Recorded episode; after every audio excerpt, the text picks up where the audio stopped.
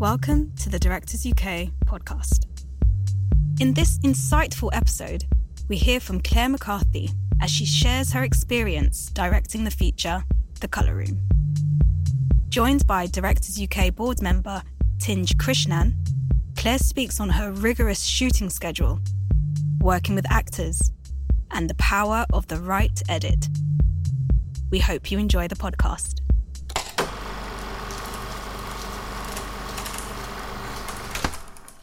Oh, hi everyone. Um, I'm Tinge. I'm an Asian woman with like a red hairband and a red jacket. And I'm bringing you uh, questions to Claire McCarthy. Um, hi, Claire. Hi, Tinge. Pleasure to be here. Um, I'm kind of a weirdo sitting here trying to distract you from looking at me by the color behind me. Uh, I have uh, reddish hair and uh, black, like usual, wearing black clothes. Oh, brilliant. And so, Claire, your film's really awesome. Um, we all really love it here.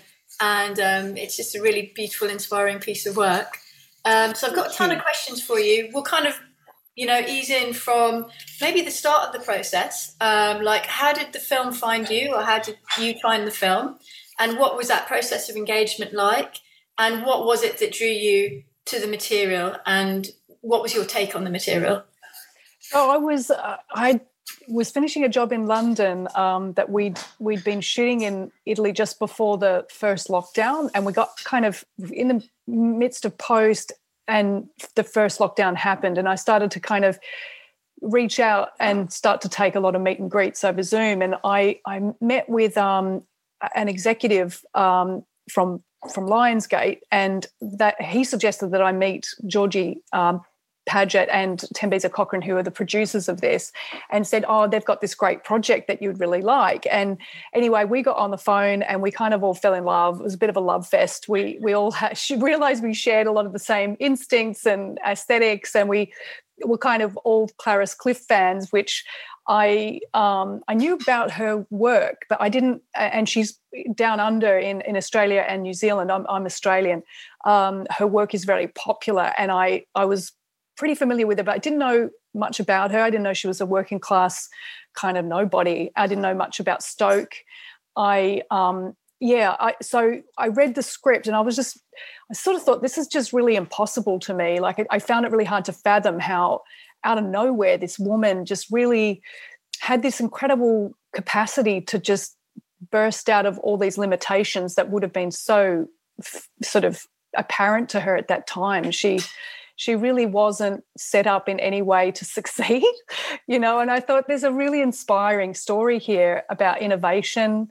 Um, she herself, her career, the way that she kind of figured out how to kind of up upscale and kind of work with broken things and make them not broken things, but the way she worked with um, flawed biscuitware and managed to turn that into money. You know, she was very resourceful and very clever and obviously really influenced by modernity.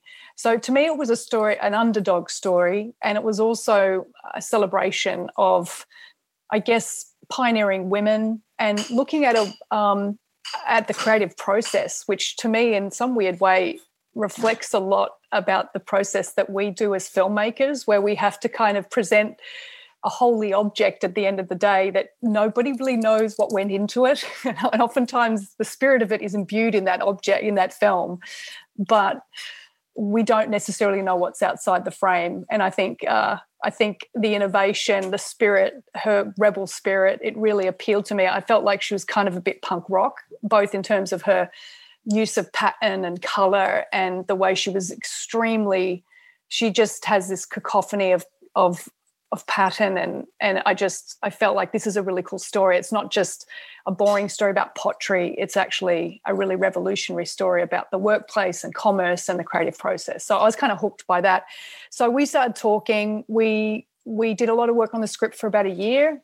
The script is already in really good shape. Claire Peate had uh, a really beautiful script, and she'd already won a um, the BAFTA Ro- Rocliffe Prize. Um, and she's a really lovely um, collaborator and it was really for us about kind of working out how to hone the story more there was there was more plot in it more of her life in it which we felt was sort of it was that fine line of like working out, a, out what emotional story we wanted to tell versus how much of I think that's always a problem in biopic. And I felt instinctually that this didn't want to be a biopic. We didn't want this to feel like, you know, we're honoring every single moment of this person's life of which no one would have been around to understand. She's not like a she's not like a household name. Her work is, but so few people know about her that in some way it, we felt tasked to, I think, celebrate the spirit, her spirit, which to me is um, this rebel spirit, this wildness, this sense of innovation and just busting through um, the barriers in front of her.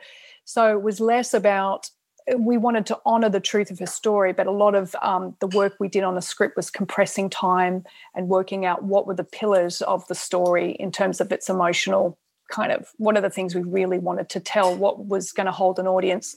We all felt that it needed to have a kind of pace to it. We didn't want it to sort of feel you know, for bet for want of a better term, kind of I guess maybe period is a bit of a dirty word. Like it when you when you ever when you mention, you know, that it's it's not set now, often you kind of see people glaze over. Um, and so yeah, trying to shuck off the kind of negative loading of period and trying to work out how to f- have it feel fresh were, was a lot of things that we were talking about in that early period.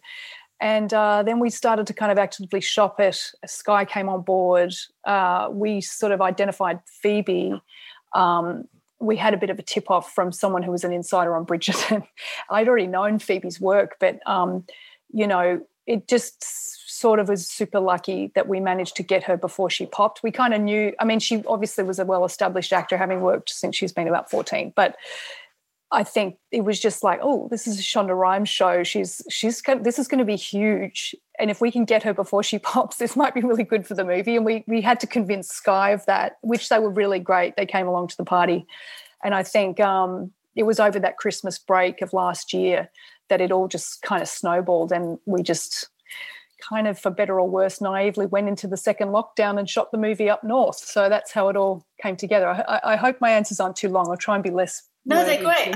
Actually, I think the, the long answers are really cool. They, there's so much like texture and detail in there that's really helpful um, for all of us. It's really good. Um, yeah, so there's like there's a few different areas in there um, that are quite interesting. One is like you know you talking about the shopping around process and like some of that uh, almost like energetic pushback around it being a period piece and needing to kind of reframe it. Mm.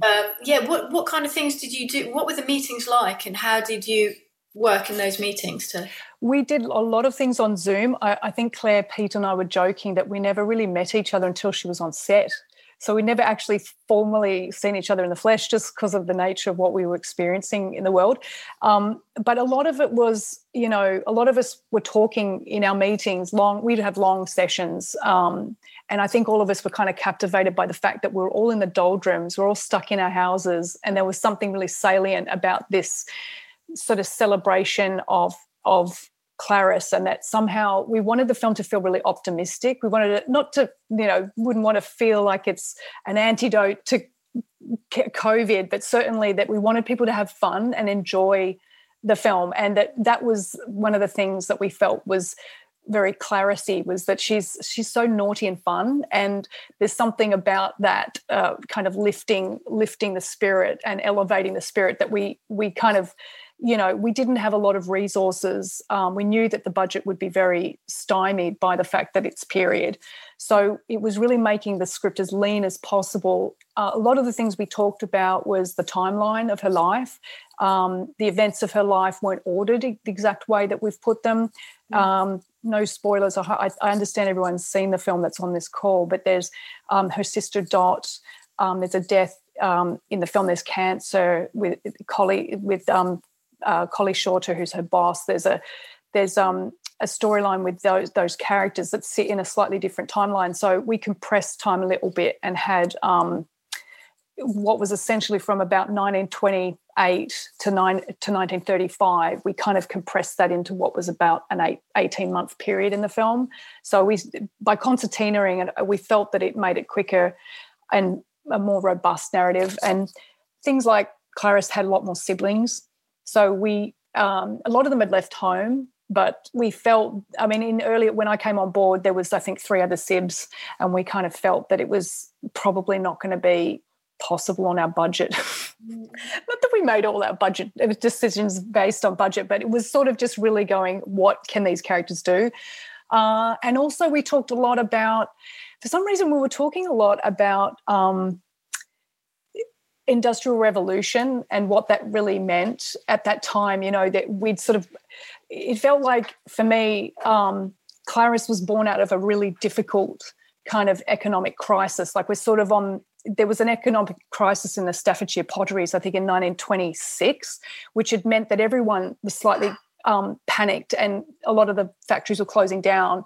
And a lot of people were really scared about how the pots would survive and what was the future of this really important sector you know there and to me it was like clarice became this she kind of almost marshaled an army. So we started to think about it in terms of like clarice being not only a unique visionary and a creative but also she's sort of like pushing back and asking people to listen to her because she has a plan that sits outside the norm. And I think that's what I mean by innovation, why I like her so much, is because rather than kind of the tried and true cookie cutter, this is the way we've always done it, I think she kind of reinvented that and thought, well, no, we're not going to do it that way. We're going to try, let's try this other way. Let's see what happens. And it totally worked. And their factory was producing pottery right up until the late 70s. And I think she, you know, I think people really appreciate her on so many levels um, for that um, for that innovation. So yeah, I think there was all of those components to think about. Um,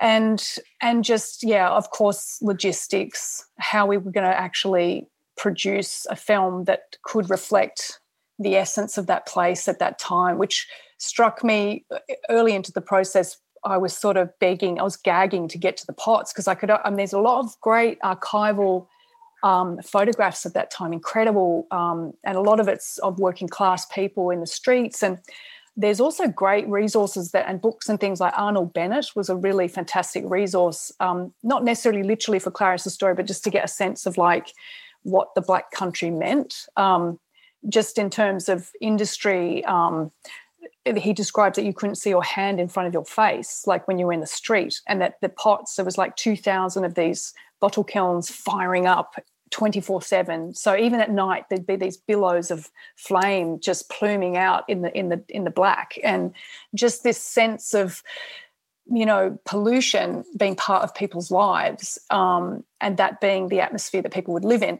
felt like a really interesting possibility and how you would treat color in that. And anyway so there became lots of conversations even early on about what what are the kind of particular issues creatively that we'd come up against in terms of honoring the period honoring the pots and honoring Clarice. and we had to sort of try to streamline it as best we could as we went so by the time we were ready to shop it we'd already made a lot of key decisions um, and i to be honest i think sky were really interested in knowing who could carry it, who could carry the movie, and who who were the who are the actors that people might show up to to watch on screen. Yeah. You know. And and in terms of that, you know, you were talking about like uh, you, know the the you know you know what struck me was like the the the scope and scale, like on you know budgetary you know limitations that we always face. Um, you had quite a lot of VFX and you know, and and you know, you did these exteriors whenever you could, and it I, felt like it really gave it that kind of um, that sense of you know place. Um, how was it? Um, you know, what were the challenges there in terms of trying to get the scale that I could feel you pushing for? Yeah, um, definitely was a challenge because when I finally did get up to Stoke, uh, there was only really 20 um, bottle kilns existing, and most of them were in pieces or really like weeds growing out of them and really dilapidated.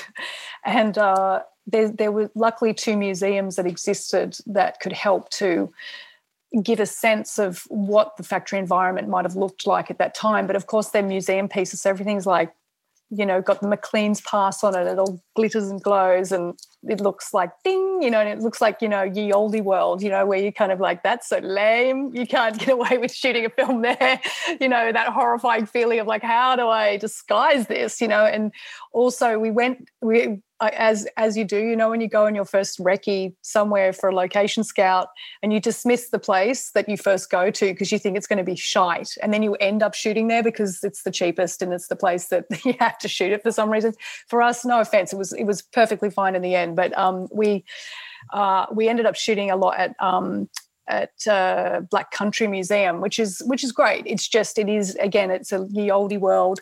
So the challenges for us. I mean, I, I, remember I had this sobering moment early on where myself, my designer, and cinematographer, we'd been spending a lot of time kind of drilling into the logistics, and we kind of naively put together. We we started some early visualizations and. Um, concept, early concept work, and we did like a 3D walkthrough of a very basic build of a what would be a street, a, a little kind of backyard um, of a, a, sort of terrace kind of quadrangle with shared backyards that would have been period correct and the interior of the terrace and we kind of sent it to our producers and just like heard nothing back for like a week.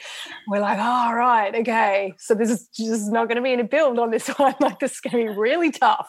And uh, what we ended up doing is just needing to adapt and innovate. We had to work out ways to black up the walls in um, Black Country Museum, like dirty them up, find chalks that could be that could be scenic onto walls and then cleaned off. We had to figure out ways to pollute the atmosphere, like to um, to create a texture in the air. And we tested a lot of colors for textures in the air. Um, we gained permission to paint some things and to age and texture. That meant a lot to us. Is is making sure that it felt like it wasn't clean because it really wouldn't have been. And thinking about texture and color and finding a palette and a, I guess, a, an emotional story for color, which we spent a lot of time planning. Um, so I think all of those decisions really impacted the way we um, moved forward, and also just we kind of realized that we weren't going to be able to. We had to really think about this being largely a locations driven film. So we would have to embrace existing locations and then, as best we could, bend them to our will. Mm-hmm. Um, and we didn't actually have a huge VFX budget. We did do a lot of set extension. Um, so we would shoot 80% for reels and then we would have, you know, some matte painting, which I guess is a bit luxury too, you know, but it's like thinking about those sequences and trying to make sure they don't look CGI. I think that was the other thing is like trying to really build them in into the world or whatever. Um, yeah, so I don't know if that's answered your question. Yeah, that's really helpful. And did you do with your set extensions? Did you do green screen set extensions or just like? Yes, we did a bit of both. We yeah. like a bit of a few things. We did do um, removals where we kind of knew there was only really one angle that we could get a kind of really good exterior shot at Black Country, and we knew that we could set extend, and it wasn't going to be a green screen. It was going to be a basically we would replace it would be a replacement of a certain basically a matte painting. Um, we did a lot of um, a lot of research about archival images at the time, and we replaced. There's a sequence where Clarice walks up a hill uh, with a stolen bag of clay, and there was a great archival photograph that we'd uncovered of a woman walking up a hill in the Stoke of that era before it became flattened, where there was a lot more hills and a lot more constructions and quarry and things going quarries and things going on. And so we we basically tried to recreate that, but we always knew we would matte paint the background, which ended up being a really difficult build. But we did use a portion of green screen behind her to because her hair was quite frizzy. So we did mm. use a little bit of green screen, yeah. but um, it was very minimal. the the VFX it was yeah, yeah. yeah. And um, uh,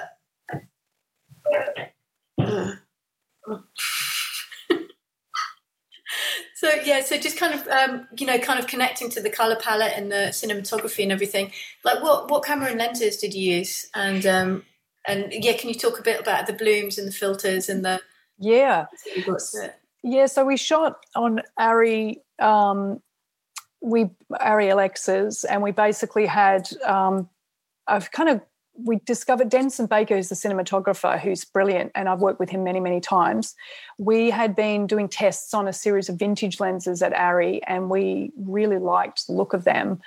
Uh, we wanted to kind of, you know, have something that kind of could sully the image or soften mm. highlights and kind of be kind on skin and and kind of allow us to perhaps have a little bit of within the frame, like a an interesting kind of bouquet, like that we could actually have something very beautiful to work with. And with the color palettes, we, we were able to test, um, which I think is really important. I, we did quite a quite a few tests before we started shooting proper. Also, because of wigs and color, the color palette was quite muted and restrained in terms of the costume. So was yeah we sort of made a choice that everything that was being worn would have been secondhand and very textured and very handmade and hand spun and the palette wasn't quite wasn't particularly broad except for Clarice who had this teal jacket which was a pop color. We wanted to see what that would look like before we shot. And I remember there was like a moment where we were like had three jackets and Anusha, who's our costume designer, is brilliant. And she was like, it's a bit Gucci. and we're like, yeah, but it's fabulous. Should we just do, you know, and, and we're like, yeah, let's just do the jacket. It's really cool. And and then she took off her own belt and that became her own, that became the belt for Clarice was her literal belt that she was wearing at that time. But yeah, we we felt the costume should feel muted except for Clarice is like a bolt of color and optimism through the film. And then we were toying with the idea of there being, you know, pops of color um, through the film. But then we decided that even within a polluted or monochromatic, largely what would have, I guess, been a monochromatic, highly polluted um, industrial landscape and environment, that there is color. And what are those colors, and how can you sort of you know pull those out and sort of elongate them. And then we started to think about clarice's color palette and kind of got really nerdy about it and thought well what could be an emotional palette for the film? And could there be an emotional color for every scene? So we started to think about it in terms of her emotional journey. And so um, orange became really important and we also found a vintage uh, lens that has a, a rainbow flare. Mm. So, which, which, lenses were they in the end? Um, I think they, you know, you got me there. I can't remember if they're Cookes. Mm. I'll have to come back on that. I think yeah. Um, I can text Denson if you like. Oh, cool. While I'm going, um, was that was that separate to your main set of lenses? The the vintage um, we had a set of vintage lenses and then we had this little specialty lens which did yeah. the flare yeah and was that in the color room when she was in the color room and you get that little kind of rainbow spectrum yeah That's we were sort of into yeah. into this whole spectrum and you see it a few times um, in the film as well like when the girls um, are taking Bizarre to the boardroom. Yes, and at certain moments when she when she's kind of assimilate, like when she's kind of galvanizing her she's truly in her essence. You see this flare. That's the plan anyway. I don't know. It yeah, sounds a bit. I, I think that really works. It really, yeah, it really comes across. And um, you know that that thing, just kind of coming back a bit to what you were saying about that sense of vision, about a person pursuing their vision and their, you know, their kind of, um, you know, which really comes across with her, and that parallel with being a director.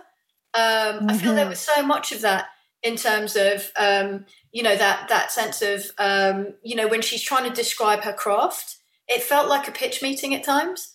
Uh, yes. Was there stuff where you were deliberately kind of layering that in? You know, when she's talking about oh. no, you know, and the, when they're kind of arguing about the rawness and the amount of glaze, and she's like, no, it's supposed to like not have the glaze, and then the yes. brushstrokes are supposed to be rough. It's like yeah, and also just the looks of incredulity that people give you when you try and sell them on an idea, and they're like, "What?" Like, which is like, "Oh, it's an egg cup for me yeah. You know, it's a puddle duck egg cup, and they're like, "What?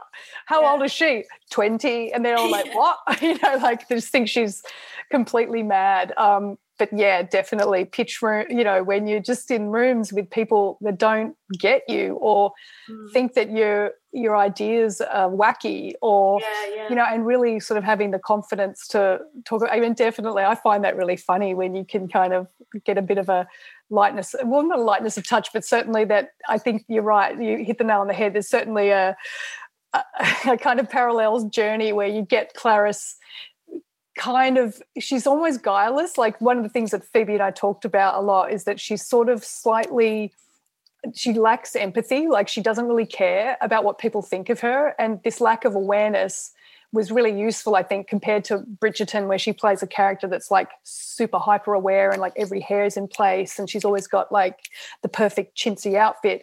Whereas Clara's like the physicality, the way she moves, her hair's mad. You know, she's she's got this kind of kind of quality about her, like that scene when she has the vase and she's in the the furnace in the in the the the inner workings of the kiln and Colley, she's about to get fired for stealing clay, and he's looking at her vase, and he's like, "Well, it's it's good," and she's like, mm-hmm. "You know, like this idea of like, yeah, I'm good, I'm awesome." Like this was something that I, we were sort of embracing. That um, not to say that there's an arrogance; it's a fine line between trying to encourage people. Well, to support the idea that in going into rooms in which you are the anomaly or you're the one with the with you're the the, the lower the, the lesser represented person in that room that somehow you can still make sense in that room and people will still listen to you if mm. you can hold true to your your essence you know that's kind of like the the thing i like about her you know so anyway and um, i feel um, like that really came across like i feel like you really captured that sense of uh, uh, like a, a, a, woman on a mission who's mm. you know her her commitment is to her craft her passion is for her craft and there's that really lovely nuance scene at the end when she goes to see Colley, and it, there's not a bad bone in her body, but she's so she's so driven. You know, she's so committed. She's so in her craft, always just so obsessed. Mm. Actually, where he's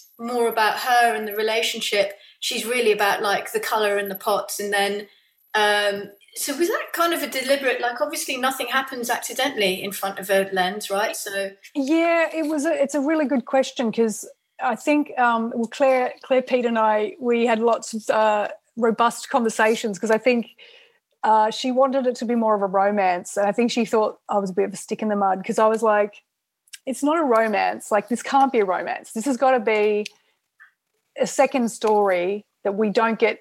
We don't get seduced by quite literally. Like, that's not the point. It's not the point that she slept with the boss or that she has this flirtation and that somehow she gets a break to me that was really dangerous ground to start walking on it needed to be more of a story about a woman who has her own singular path and he can see an opportunity to make money and he sees that she's clever and yes he's drawn to her and he's falling in love with her and we want to see that happen on screen and every scene he's falling more in love with her even if he doesn't want to admit it himself. Like that's the performance really that matthew i think beautiful matthew goode beautifully subtly does. But it's not like we need to name it and press into it and like claim it as the main essence of the movie because it's just felt i don't know like it would cannibalize the point of the film which to me was not about uh, making frivolous i just i felt instinctually that we don't need to celebrate this romance uh, we need to celebrate women artists and visionaries on their own terms because of what they do uh, as women because of their contributions, their choices. And that to me felt like a pseudo drama or something. Like it's not the drama. It's like we can cleave to it in some way. It's true it's enjoyable and I'm, i know i'm a stick in the mud to say this but i'm not anti-romance by the way. I like a good romance too. But i just feel like there's something more powerful in honoring uh, someone who's a champion and a pioneer and they can have love too. We let her have love. We just don't make it the story. That was the point.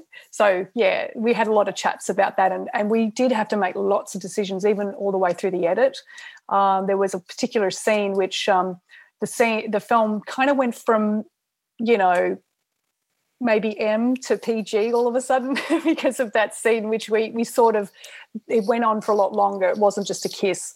It it was there was more, and we kind of ha- had to make this difficult decision where we really went. You know what? It's not working. You know, and we we. I think that was one of the things that was great about the film is being able to show it to people and people you trust and the relation the collaboration with with the producers and people that we and my of course my editor i mean hoping chen who's the mm-hmm. who's the editor i work with she's brilliant. Like we just really we i feel like we i i mean i don't know. I feel like the film is made in the edit and i think she and i just really got each other and we understood what the film was about and we we really put the time in and had that rigor of really challenging the material trying things with the material pulling things out and seeing what happens if you remove something. Sometimes the true thing will will make itself heard.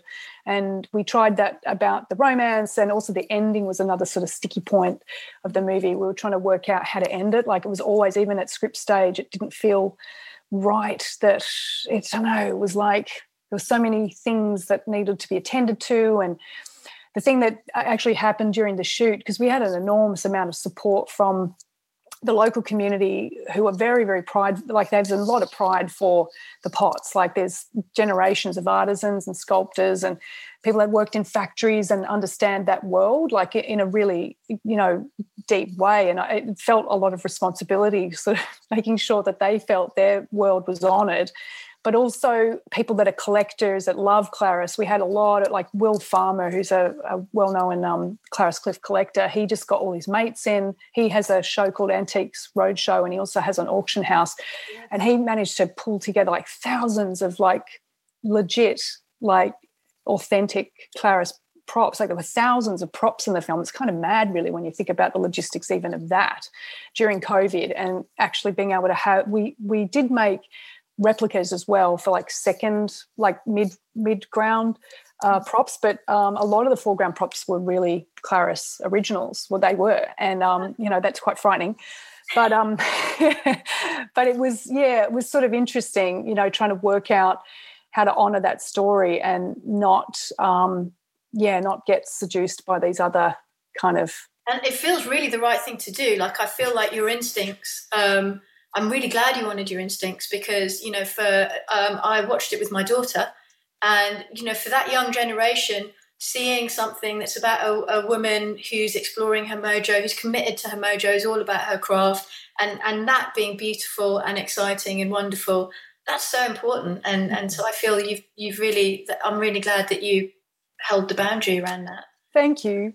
Yeah, I was going to say too. Um, during the shooting, Will Farmer, who's uh, who's this amazing um, ceramics um, expert, he actually was at auction and he he bought a bunch of documents that were related to the period from the pots, and he managed to uncover within that an original contract from the period between Clarice and Colley, in which it had been crossed out from five, from three to five and and it, and it was in her hand. She's like, I, Clarice Cliff, agree to work for you for five years, and then we'll see what happens, kind of thing. And it's actually a legitimate document that exists. We were going to actually include it with some of that archival. That was a whole thing as well in my mind. Like I quite like the idea of hearing the voices of the actual paintresses, mm. and you do actually hear the voice of one of her sisters, Esther, who's the very last voice when she she says, "Oh, so did you know that she was having an affair with Colley?" And she says, ah, and she just laughs. That's actually the real Clarice sister. But anyway, it just seemed when this piece of uh, when this contract became uncovered, I just kind of thought, wow, that's a really interesting opportunity because what it shows in that little document to me, anyway, is the naughtiness of Clarice that she would go and take that contract, cross it out, and go, no, you're going to hire me for five years, you know? And she's just like so sort of like sort of tunnel visioned. And and then then we sort of thought, let's try and see if we can weave that into the script. It became a very late addition. In fact, we brought pages in at the very last second, and we we tried it. And then in the the last kind of phase of the edit, we did a lot of changes to that ending, um, and it felt very important that we understood that Clarice was running her own factory at this point that she had which is what it was. Like she had newport factory she had the bizarre collection she was her own designer. We needed to know that that's what she was. So it's a small thing but it, it, it for some reason it eluded us until the very last part of the edit where we were like oh wow okay. We can't have it feel like he's controlling her journey. She has to be the one in charge and that's going to be the thing that will hopefully help hold the movie right to the end because in previous iterations of the the draft, it felt like he was always somehow holding her. You know, so how did you make that her. shift in the edit? What what did you do? In- Little things like um, we did a little bit of ADR. Um, we did a little bit of removal of certain pieces of dialogue that just weren't necessary. Like when he came in and she's changing behind that screen. I don't know if you remember that scene in Newport. Um, yeah, he sort of said a whole bunch of things. He, what he was trying to do in the in the script was get her to sign this contract mm. um, in order to, I guess, metaphorically put a ring on it. Mm. But the thing is that the problem becomes in these kinds of stories, and I think in a lot of female-driven stories, is that that I think the female journey, I, I, get an impression anyway, and I may be wrong, that a female journey subscribes to different rules than the classic hero's narrative and the hero's journey because often we're not given. Um, we're not given a sage, we're not given a role model. We often can't see ourselves uh, as a, a, a double. We can't find a mentor. We don't see, we don't have that support and and often we can't be so-called proactive you know when people look at your scripts and they go oh you know they need to be in control of the narrative and da da da da and there were so many times at script stage where like oh god clarice needs to be the one to, to control the narrative which is obviously what we get taught when we get shoved joseph campbell down our throats and stuff which is great. Not saying it's not you know whatever. But it's like it's also then looking at what is a fe- what is our female what is our version of a female story? What is our narrative. How do we tell our stories and how do we take ownership of it in a different way? And so yeah it was kind of removing any sense that he's controlling her that she needed to be in utter control. So when she's getting changed rather than it being about why haven't you signed this? I need to get a ring on it we, we tried to put him on the back foot a little bit that he didn't know what she wanted and that she was in charge and he didn't need her. Like she didn't need him yeah. he needed her. And it changed it changed the um the kind of frisson of the scenes because it meant she's driving it even though she's not pushing like in a kind of classic protagonist way yeah. it meant that she was like well you're actually not i don't need you to be i don't need you to be successful i need you to love me you know which is different to her waiting to be loved she's mm. just like i'm here i'm the i'm I'm boss lady, come to me, you know, on my terms, which yeah. is going to be five years PS, you know. So anyway, it's, it's just sort of thinking about things like that, that we had lots of robust conversations about. Mm-hmm. Yeah. And I think like, you know, what you're saying again, that, that, that parallel with being like a female director and coming into a male space. Mm-hmm. I think what was interesting as well was that the, the male characters were really nuanced. And I really got that feeling of like how we, it can feel like a male space but often there's um, uh, you know men on set who really fully have our backs, mm. and I feel like mm-hmm. that really came across with the Fred character, and that it was really moving to me that. Yeah, I think that was really something we all agreed on too. That she had these, I mean, in a way, we saw Fred as almost being like an anti mentor. Like, in a way, he was sort of forced to kind of take her under his wing. And, and it sort of forced it brought back to him the things that he had relinquished himself that he'd lost sight of his own sense of punk rock or whatever. Like he'd been he'd become a company man and he was so obsessing about like making money and producing something quote unquote new for this factory and that he wasn't actually just free anymore to just like and he sees this young woman who's just so full of ideas and it's like wow like where have i what have I become kind of thing. So rather than it being, oh, Poppet, I'll take you by the hand and lead you there, it's almost like she's just like, boom, here I am. And he's like, oh shit, what have I become? So I thought that was kind of cool. But and then and then when he says to her, um, you know, sometimes you have to learn when to stop. Yeah. And it's like to us, it was like so many times. And it's not to say in any way, like the spirit of it, as you say, is not to be in any way saying, oh, it's just pro women and anti men. We wanted it to be a celebration of humanity and the things that we do to react to circumstances. We only take what we've got. You, you, know, there's no reference point for this woman. Of course, people want to stop her. You know, it's weird. And she's working class and she's really brash. And her pottery doesn't look like anything that's been made before. so it's like, she's like an alien and no one wants to see her like you know, don't think that she can succeed because there's no reference point. And then also her just going, well, it's the way that you guys are actually doing things, like the way you're selling it. You know, it's just like, oh, right. But like, yeah, just this thing of of him being um, in some ways wanting to help her, but not knowing how. What is the language around success? What is the language of leadership when you are in a position to support someone?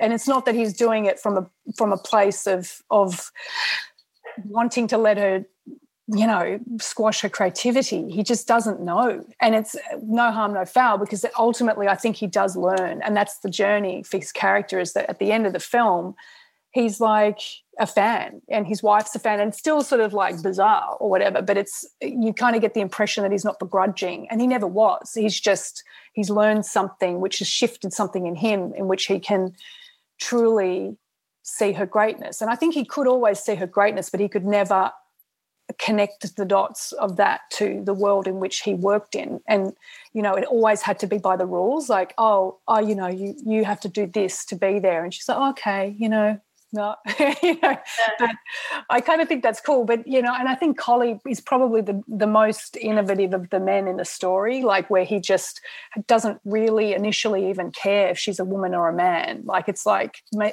may the best idea win at this point because we're gonna we're gonna all we're going to be unemployed and poverty stricken in five seconds time kind of thing if we don't. Like it, the impression should have felt like it there's a lot of pressure happening on him to make a decision about what to do next and he's kind of casting about for options which are all not working. And so i think the fact that he chose her wasn't because she was cute or wanted to get her into bed but that it was more it was opportunistic and purely about the money. Mm. um, which is which means he's sort of blind to her womanness or whatever. Not to say that that's what we wanted anyway, but yeah, you're right. That was really important that we weren't trying to say just because you're a woman gives you a right to something. It it does, but it's also about the quality of the ideas and being able to listen, being able to take a second to actually, you know, let the mm. let people around you hear you, which I think is part of the problem sometimes. People just aren't prepared to listen and it felt that um, you know there was that love of craft that they all had. That's what kind of feels like another parallel for being a director. And there's a moment when they look at that i think it's the little face that she does of fred and they just all love the craft of it. And it's a bit like when everyone looks at a monitor and sees a cool shot and everyone has that little you know vibe. Yeah. like taking that and so so much of how they said things like you know when he said you you like you said um, sometimes you just need to know when to stop. Like that's a line on paper that could really read one way mm-hmm. but it didn't you know and so that kind of brings me to like your process you know with the actors and rehearsals and improvisation. And so what was your did you have rehearsals? And if so how many days? And what did it all look like? I really love rehearsals. I love working closely um, I I mean, because we had this COVID problem, we did a lot of chats over uh, Zoom. We, um, I did manage to convince the producers, which was really good of them, to do a, a full cast read through, um, which was difficult to or- organize, but it felt really important that we were like a troupe and that we all understood what were the kind of important things of the story and that we all were a team. And um, and then I, I, a lot of there was a lot of training involved. Uh, we had a lot of support from you know there was a lot of business that needed to be done of all the the making and the it needed to feel like you could believe what they were doing. I, I find it really annoying when you watch a movie and you feel like people are just faking it and you're like you've never done that before ever.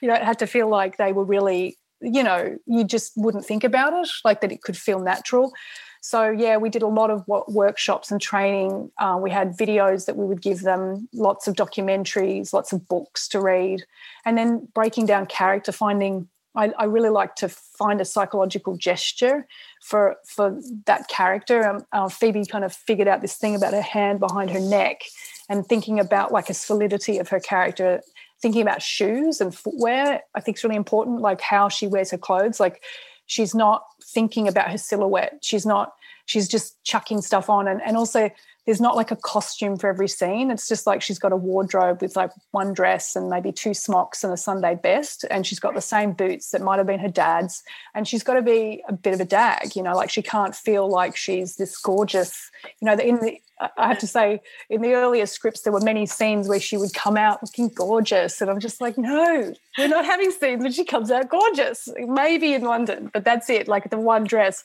But like, yeah, it, it was sort of like, I think thinking about physicality, like think, you know, working with David, who's very Stanislavski. And I, I really love that, that he kind of really he has to feel very embedded and detailed about the way he approaches his role. And we spent a lot of time talking about you know how he would hold himself and what was his backstory and how we could make that feel really felt in in the in the world of that story how he holds space for those men and how there's something a little bit sad about him not sad but just lost like he's lost himself in all this business around him and how does he reclaim that in some way his own dignity um, Um, Matthew, you know, I mean, he's just such a dream. He's such a thoroughbred. Like you just, I just think he's just, uh, I mean, talking a lot with Matthew, figuring out, um, he's got a big brain as well, which I really like. Like he thinks kind of thematically and he can see every opportunity and it's kind of cajoling him into you're not cajoling him, but like it's kind of figuring out how to dissect the material and figure out how to make choices. And I think he just he'll just go and go. And he's he's so warm and collaborative and he was so wonderful with Phoebe too. Like we did spend quite a few uh, rehearsal sessions with the two of them, and also with David and um, Phoebe and with the, that group of men in that modeler's shop, it felt like a really important space to get right. Uh, a lot of them were non actors, they were sculptors and actual modelers that were from Stoke, that were actual makers. So there was only eight Adrian Rowlands, um, David Morrissey. Um, that, yeah, there was yeah three actors actually in that space, um, and then the rest of them were all non actors. So getting them together and having them just forget that they're on camera and having them understand, having te- having them teach each other what they would do, and having them come up with ideas. Like I, f- I feel like if they're experts, they should tell a lot of, they should do a lot of the storytelling um, for us. Um, so they had lots of great ideas, and actually, um, gorgeous Mark. Um, he is the sculptor that made the Fredkenstein, and he also did the um, the the sculpture of Rachel um, of uh, oh, his yeah. colley, yeah. yeah. And he was actually in all he's in the modeler's shop as well. He plays he plays himself. Um, so yeah, a lot of rehearsal. The girls, it was really important to me. They became a little army. And we got together and we did a lot of off script improvisations, kind of working on their camaraderie. It felt like I was a little worried that they were so, they weren't on screen for a long time. They all had to feel kind of like they had personalities and lives. And we kind of had this like fantastic smorgasbord of young actresses, you know, and they were all brilliant. And they all, I, you know, they came with their, you know, we had lots of discussions about who they were, what they did. They all had, I, I kind of forced them to think about like holy objects, what was their color, what was their family, you know, really nutting that out. So it may not feel like you know anything, but about them, but you kind of feel it. Maybe I feel like you do feel like work, even if it's not spelt out. And then also the the essence of their interaction when they make bazooka. Um, yeah. I made I made them make a bazooka out of Amazon boxes, which took about an hour, and they made the most awesome bazooka. And then I made them parade it around the production office.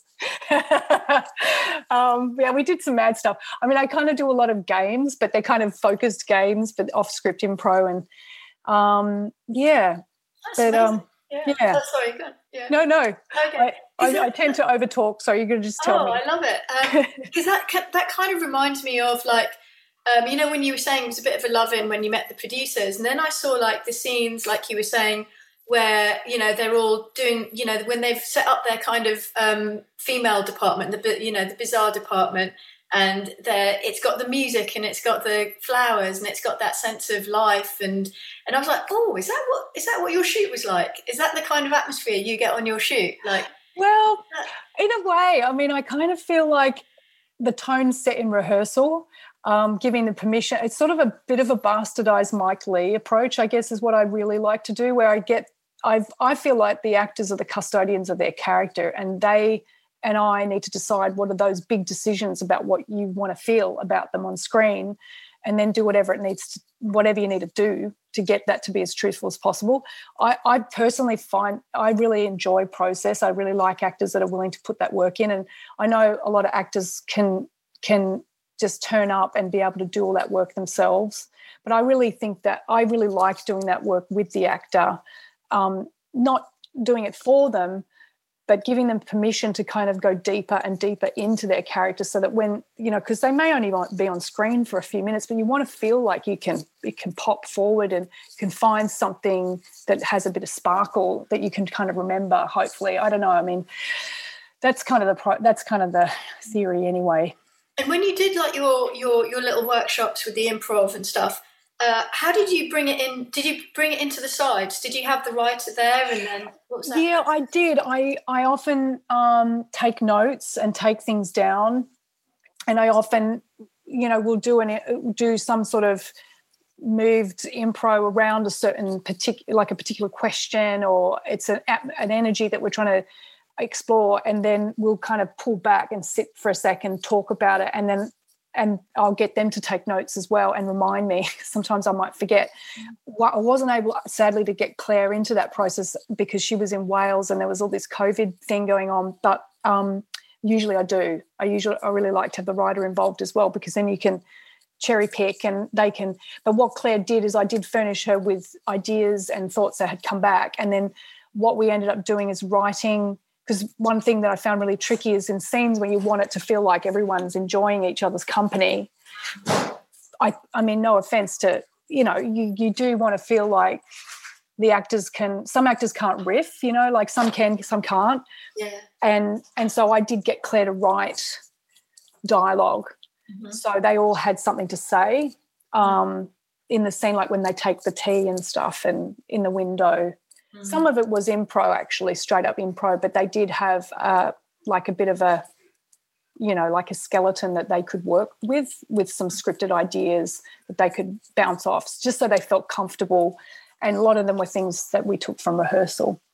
And how long before the actual shoot was a rehearsal? So, how many prep days did you have, and then how many shoot days did you have? So we had two weeks of rehearsals, which was also in tandem. We had tests and we had um, training, boot camp, as I was calling it. So they all had to kind of go off and do their various things because there was painting, there was lithography, there was sculpting and clay work.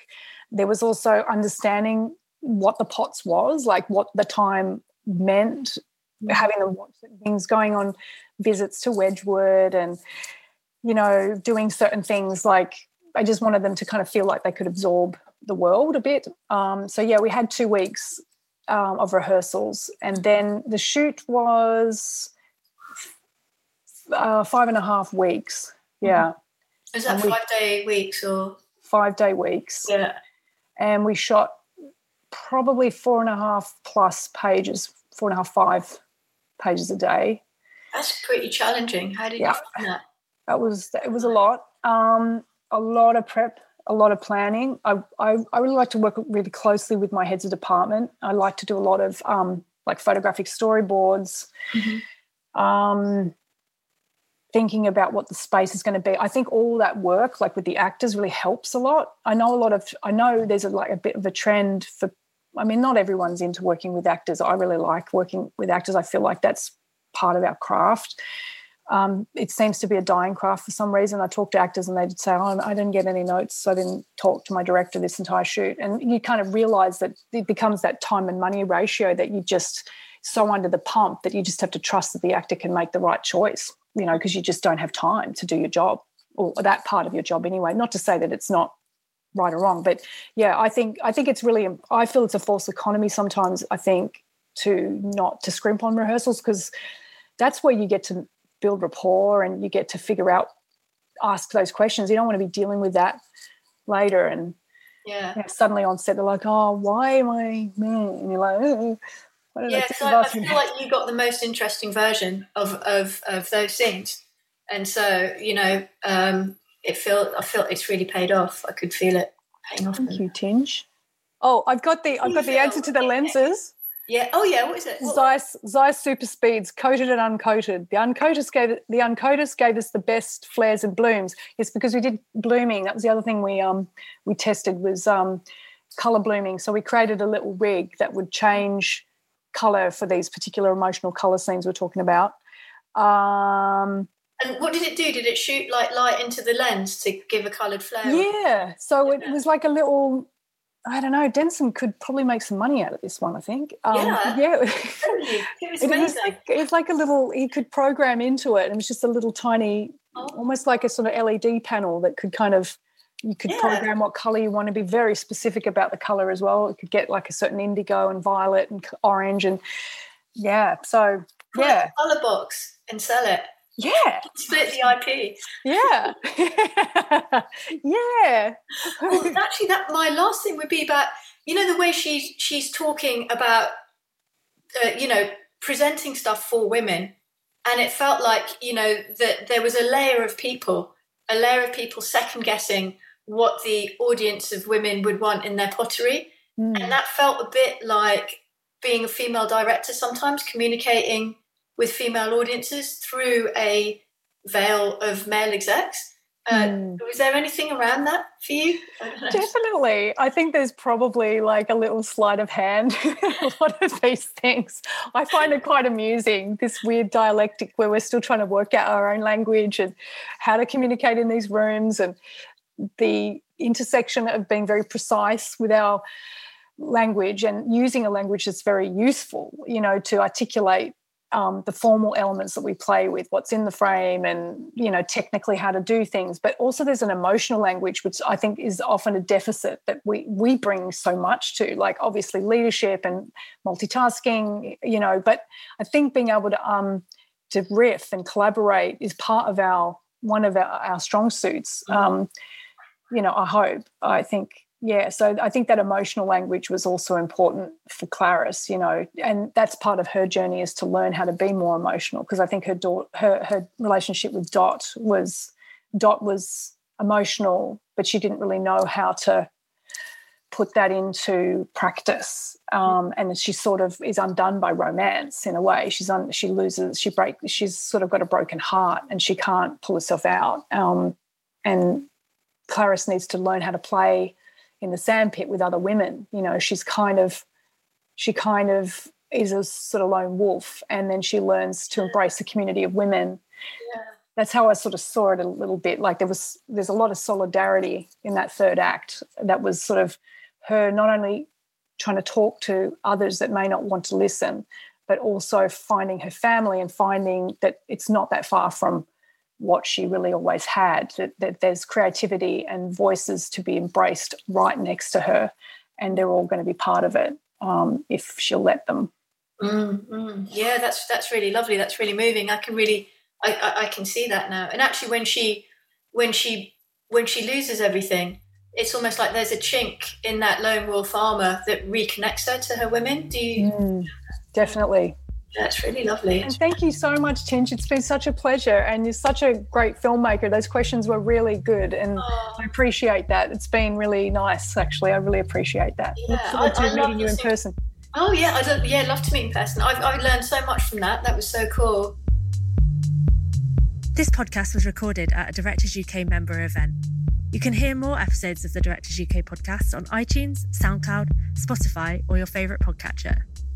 Directors UK is a professional association for film and TV directors with over 7,500 members. Find out more about us at directors.uk.com.